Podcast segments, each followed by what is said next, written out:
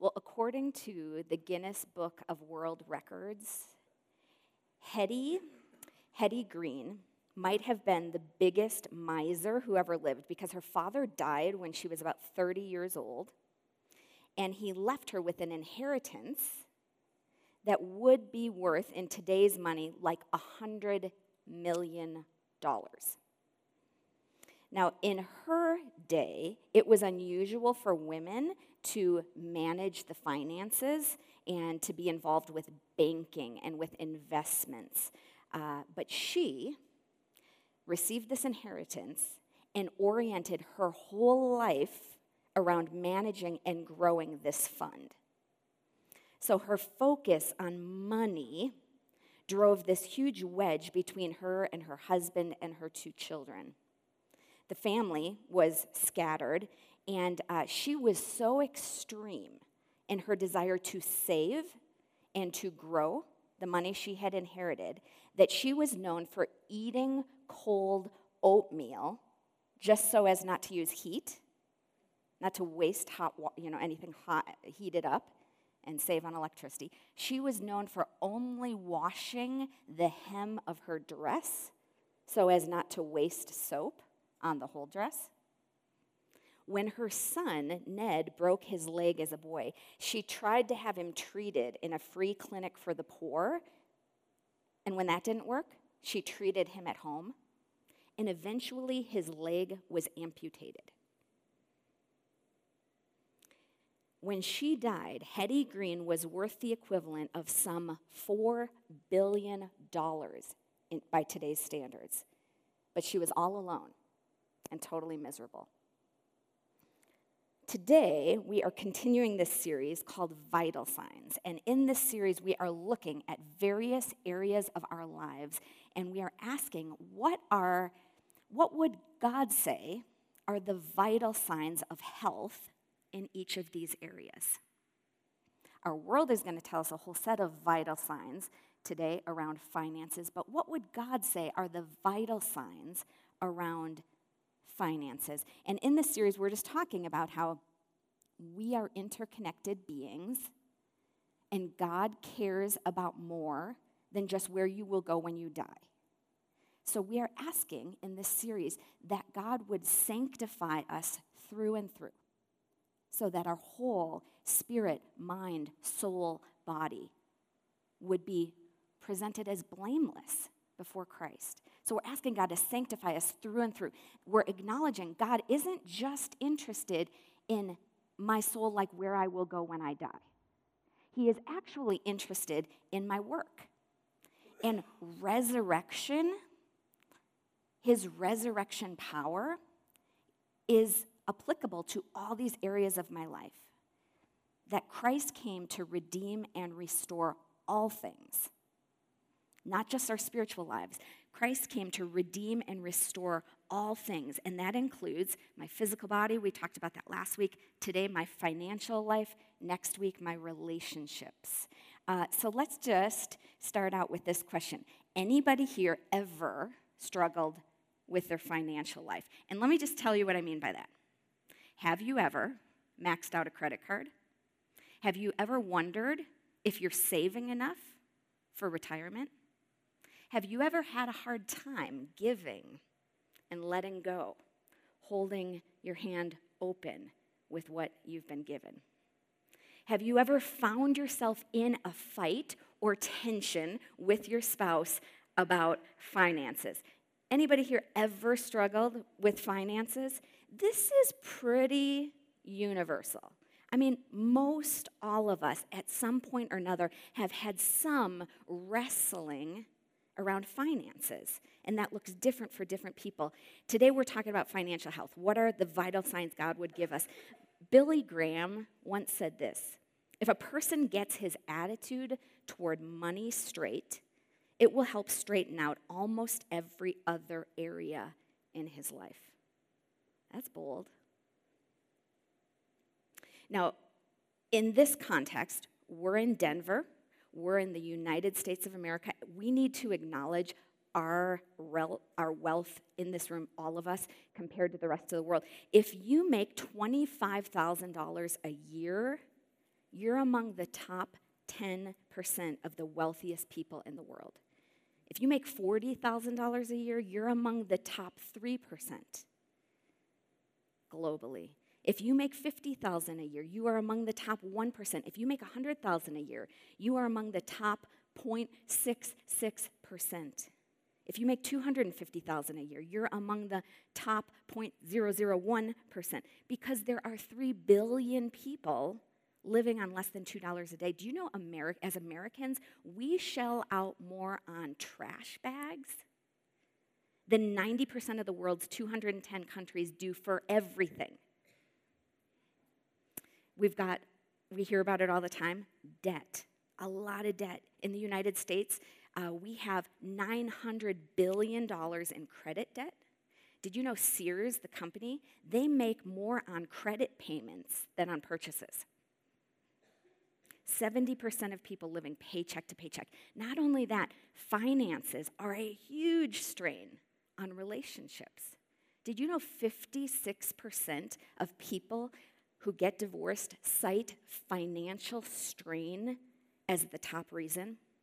56% of all divorces attributed to financial tension. 35% of all couples would say that finances are the biggest source of tension. 35% of couples would say their biggest tension, finances. Do you know what the second one is at 25%? Annoying habits, like spending too much money in a recent study done on couples, those who said that money was important to them, um, I'm sorry, those who said money was not that important to them scored 10 to 15% higher on maritable, just um, maritable happiness than people who one or both were materialistic.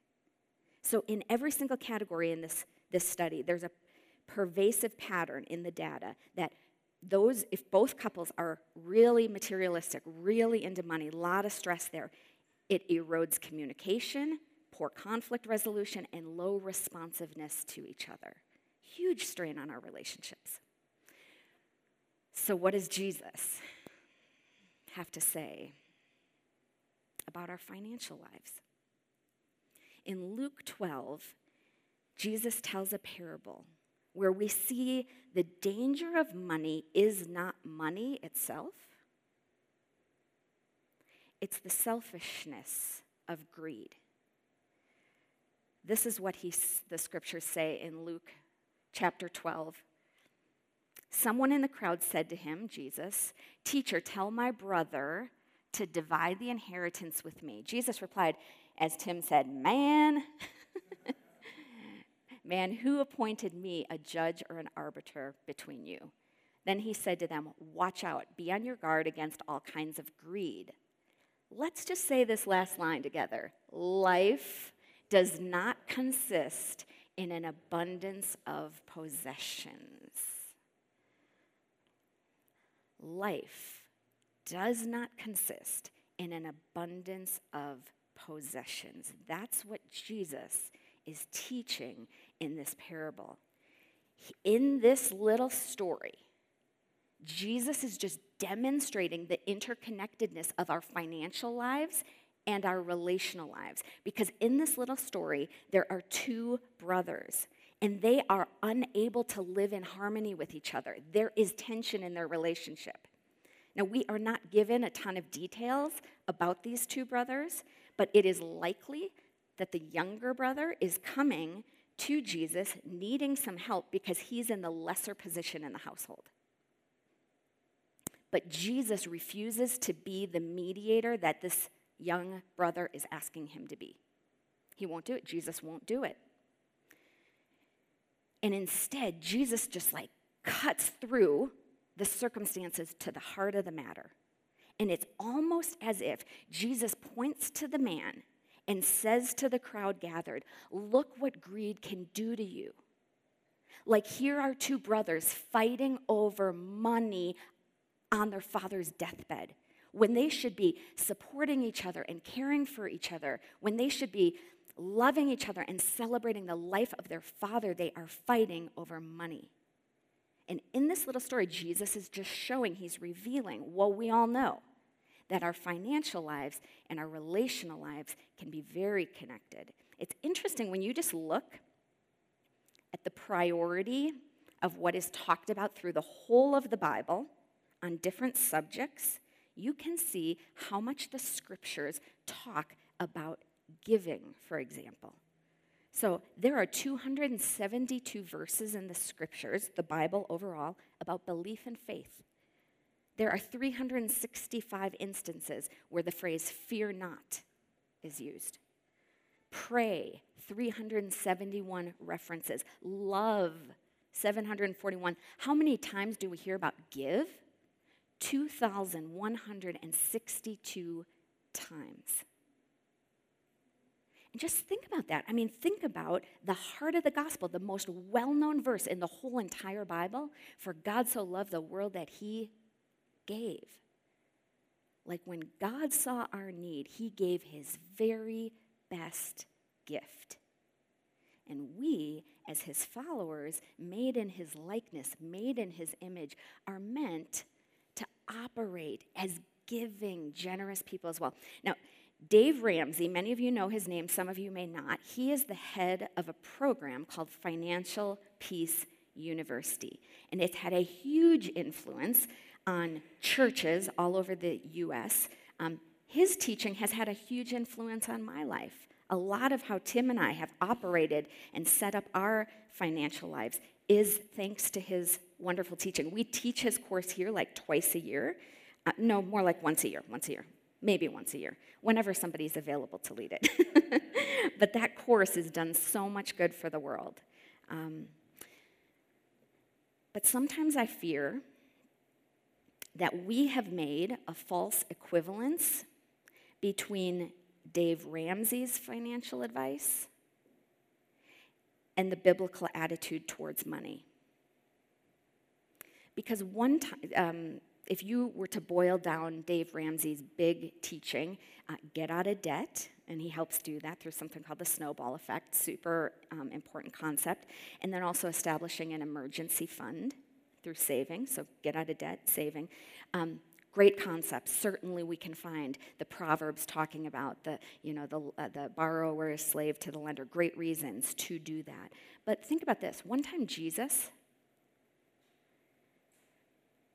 he commended a widow for having a strong faith when she put her money in the temple offering. If that widow in Jesus' story had been in Dave Ramsey's Financial Peace University class, she probably would not have been advised to pull out her money and put it in the temple treasury box. One time, Jesus spoke very highly of a woman, Mary, for taking perfume and pouring it out on Jesus' feet. Had Mary been in a Financial Peace University class, she probably would not have been advised to take an entire year's worth of wages and pour it out on Jesus' feet. See, while the Bible, when the Bible talks about money, which is frequent, two things are always more prominent than anything else. Number one, hold on to money loosely. Number two, trust in God's provision no matter your financial state. Number one, hold on to money loosely. Number two, trust that God is providing for you no matter your financial state. So, for some of you, great wealth is the impediment here. For others of you, great debt is the impediment here. But either way, the scriptures would say we're to trust in God as our provider, not our great savings, not our strong budgeting. We're to trust in God as our provider. Tim Keller said, a lack of generosity to acknowledge that your assets are not really yours, but God's. A lack of generosity refuses to acknowledge that what you have is not really yours, it's God's. We're to give God control and trust Him to provide. God is way more interested in your level of financial anxiety than the level of your bank account. Because anxiety is the opposite of trusting Him as provider. Augustine once said, God is always trying to give good things to us, but our hands are too full to receive them. Biblical financial health is not the same thing as being debt free and having a 401k. The truest indicator, the greatest vital sign for financial health that honors God is trusting Him as provider and hands that are holding money loosely, hearts that are looking to give as He gave. Winston Churchill once said, We make a living by what we get, we make a life by what we give in the middle of the Sermon on the Mount, which, which some people call the Discourse on Discipleship, in the middle of the Sermon on the Mount, Jesus basically presents two ways of life. He's teaching his disciples about how to handle material possessions, and he teaches kind of two paths. Basically, Jesus says this Do not store up for yourselves treasures on earth where moth and rust destroy, where thieves break in and steal. That's one path. Store up for yourselves treasures in heaven where moth and rust do not destroy, where thieves do not break in and steal. And then, summary statement Jesus presents again those two paths. He says, For where your treasure is, there your heart will be also. Two paths treasures on earth, treasures in heaven. In Jesus' day, banks were practically non existent. So people took their treasure, earthly treasure, and they normally kept their hard currency or their goods either in their home or hopefully some other safe place. But it was vulnerable. It was vulnerable to rust, to moths, to decay, to thieves. Of course, life required these goods and these hard currencies, but they were ultimately vulnerable. They were ultimately not trustworthy. Material possessions, financial wealth, is not bad per se. It's just what we do with them and whether we depend on them for more than what they are. Remember what we said out loud together life does not consist of. See, Jesus is talking about a life that is so much more life than the pursuit of the American dream.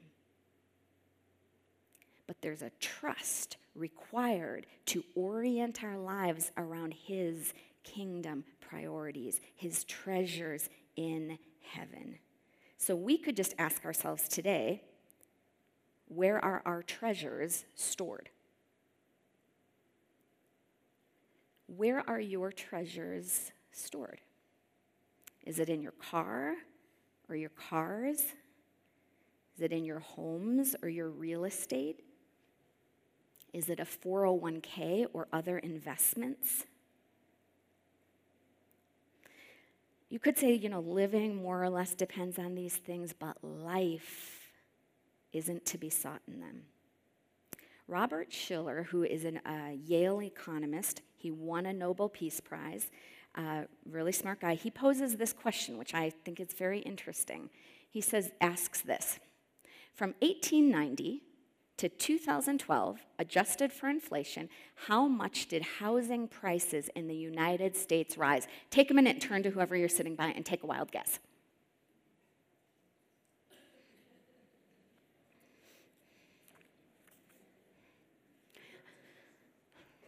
1980, 19, or 1890 uh, was the 112 years, just adjusted for inflation. How much did housing prices in the U.S.? You want to know the answer? Zero.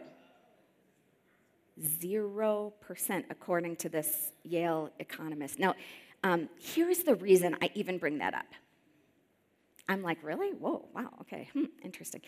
Um, here's the only reason I bring this up. We are living in a really weird, super bizarre time, particularly here in Denver. And it is very tempting, myself included, it's very tempting for us to think like, if I get a house, that's the golden ticket. If I get multiple houses, like, that's really the golden ticket. So, like, if you have real estate, this is the temptation, right? The temptation is think like, if you have real estate, like, who needs a budget? Because that's like the golden ticket. Like, the market is rising, it's never gonna end. But some of us remember 2008 when the market corrected, which is what markets do sometimes. See, we tend to think uh, we can just, you know, not have to worry about money if the housing prices are going up and we have any amount of investment in that. Just blow off the budget. Um, here's the thing there is no substitute for living in a healthy budget. There is no substitute for consistently spending less than you earn over a long period of time. There's no substitute. That's why you hear stories about people who win $40 million in the Texas lottery, and a year later, they're bankrupt. And you go, How can that happen? That would never happen to me. Do you know what? If you can't manage a small amount, you can't manage a large amount. There is no golden ticket for consistently spending less than we earn over a long period of time. There's no substitute. There's no substitute for that. Jesus says real life is found in seeking heavenly treasures. Now, a caveat on all of these weeks, we're giving lots of caveat. Here's the caveat today planning ahead and worry are not the same thing. So Jesus is talking in the Sermon on the Mount. He's saying, Don't worry about tomorrow. Jesus never says, Don't plan for tomorrow. Okay, planning ahead and worrying, not the same thing. Jesus says, Don't worry about tomorrow. Jesus doesn't say, Do not plan for tomorrow. One time, Martin Luther said, God provides food for the birds, but he does not drop it into their beaks. It's responsible to plan, but Jesus invites us to have peace in the knowledge of His providence, His provision. So that, and here's the key, and here's the question you can ask yourself when your plans fail, can you laugh? Or are you thrown into a spiral of worry? That's the indicator. When your plans, nothing wrong with plans, but when your plans fail, when they don't materialize for whatever reason, rather than being overcome with worry, can you laugh and know that ultimately your life is in His hands? So we hold on to our plans loosely. We're always ready to give up our plans if He asks us to. We're always willing to give up our plans for the sake of others so that God can be known in the world. R.C. Sproul once said, Life's pressures invite us to worry incessantly about tomorrow. Yet Christ says, divine providence makes this anxiety foolish. Birds do not worry, they sing. And still they find food each day without sowing or reaping. Kingdom seeking, treasures in heaven has a lot to do with our putting others first. Our world would teach us, when it comes to money, to put self first. But God would teach us to do unto others as we would have them do unto us. In 1995, our nation was stunned by a woman named uh, Osceola McCarty, she had donated $150,000 to an education fund, a scholarship fund at the University of Mississippi. Osceola had been forced to drop out of school in sixth grade to take care of her family. She started working, basically washing clothes in Hattiesburg, Mississippi. And for 60 years, She was washing other people's clothes. Over that 60 years, she saved. And the world was stunned when then she took that savings, $150,000, and donated it so that others could have the education she never had.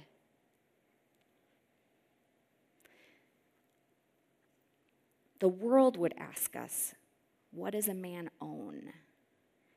Christ would ask, How does he use it? That's what Andrew Murray said. It's not that we don't plan, it's that plans shouldn't be ends in themselves that we place our trust in. The second part of the parable that Tim read a little earlier just shows planning ahead is not wrong in and of itself, but it is, according to Jesus, wrong when it's done selfishly and with no concern for others. So, in this end of this parable, he told his disciples another story. The ground of a certain rich man yielded an abundant harvest. He thought to himself, What shall I do? I have no place to store my crops. Then he said, This is what I'll do. I will tear down my barns, build bigger ones, and there I will store my surplus grain. And I'll ask him, and I'll say to myself, You have plenty of grain laid up for many years. Take life easy, eat, drink, and be merry. But God said to him, You fool, this very night your life will be demanded from you. Then who will you get? Who will get what you have prepared for yourself? This is how it will be with whoever stores up things for themselves but is not rich toward God. This parable is revealing Jesus' very countercultural vital sign around financial health and kingdom living. Because this farmer makes what looks to me like a good business decision. Seems like a good business decision. Like rather than flood the market and get less for his crops or see them just go to waste, he hangs on to them for the future. Seems like a smart move. Like maybe next year will be a down year and then he can profit. But you got to place yourself in this day and age subsistence economy. Jesus is talking to peasant farmers. So, a man who, number one, owns barns, and number two, has the ability to tear them down and build bigger ones, would be like the wealthiest man in the area. So, Jesus' issue here is self absorption.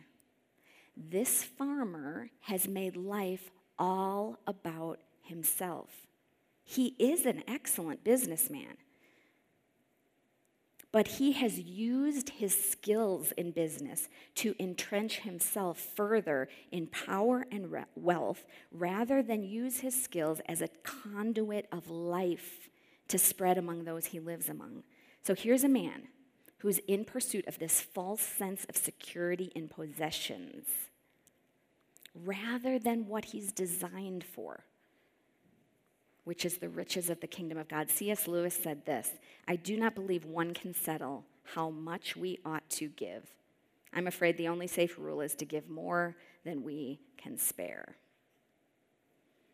Think about a ship on the ocean.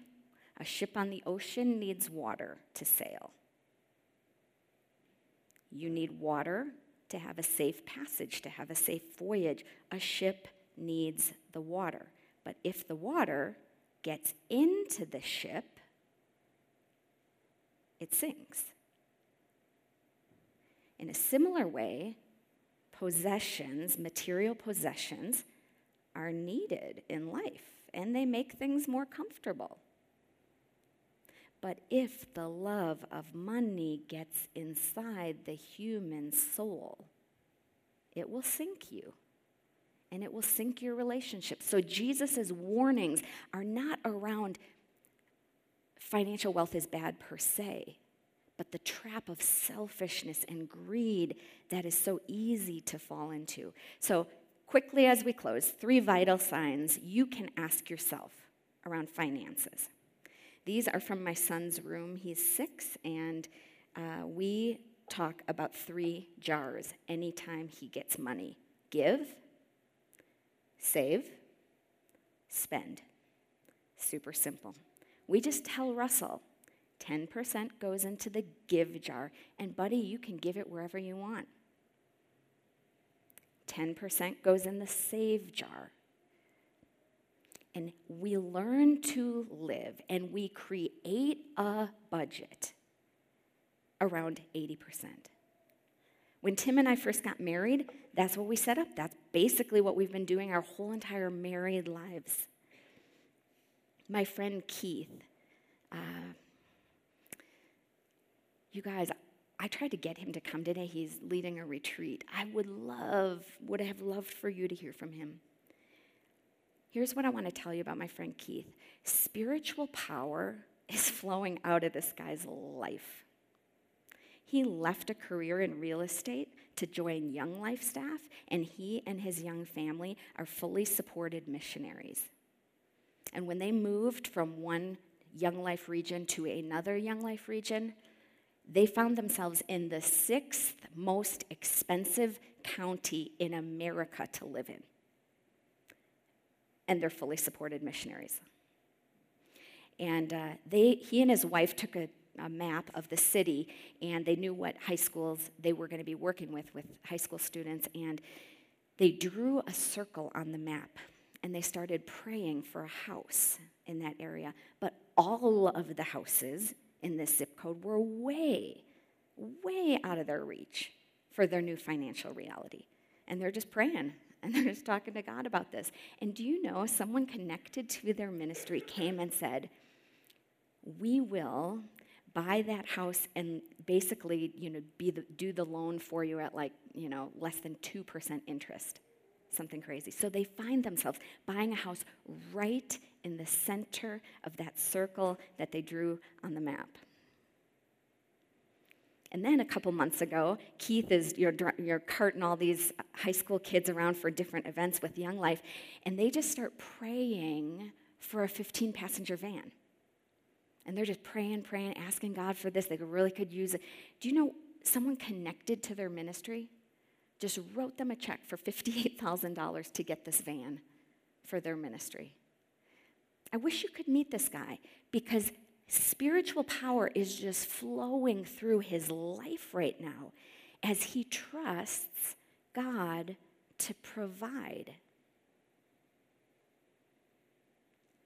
When you invite God into your financial life, and I just make no apology for encouraging you to do that.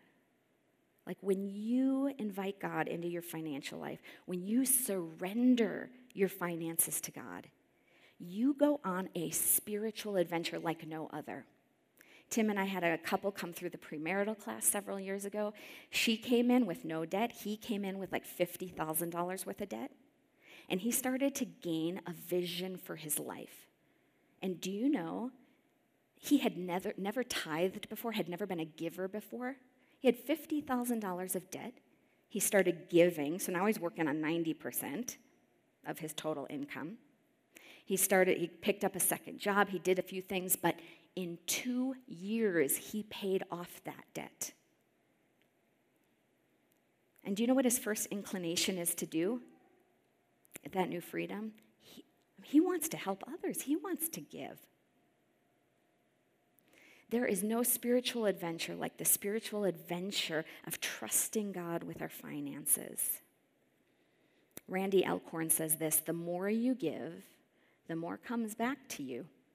Because God is the greatest giver in the universe, and He won't let you outgive Him. Go ahead and try. See what happens. Let's pray. Lord Jesus, I, um, I thank you that you are the provider and that you so loved the world that you gave. And Jesus, you know our hearts, and you know how there can just be like um, all sorts of tight clinging in our hearts regarding our stuff. But right now, this morning, we just like, once again, lay our hands down and acknowledge that it's not ours. You've made us stewards of what you've entrusted to our care. that we are not the owners here, you are. And we are just stewarding that which you have given us. So, God, for those who are so deep in the shame of significant debt and a spiral and a pattern of spending more than they earn, God, I pray for freedom that your Holy Spirit would just move and give solid plans and inspiration and community, and that there's no shame. And God, for those who have been entrusted with great wealth, God, I pray there too that their trust would be in you and not in their great savings, not in their great earnings. God, all of us need your redemption in this area. We need your salvation and sanctification to work through us and to work through our earning and our saving and our debt and our spending. Would it be so? We pray all this in the name of the Father,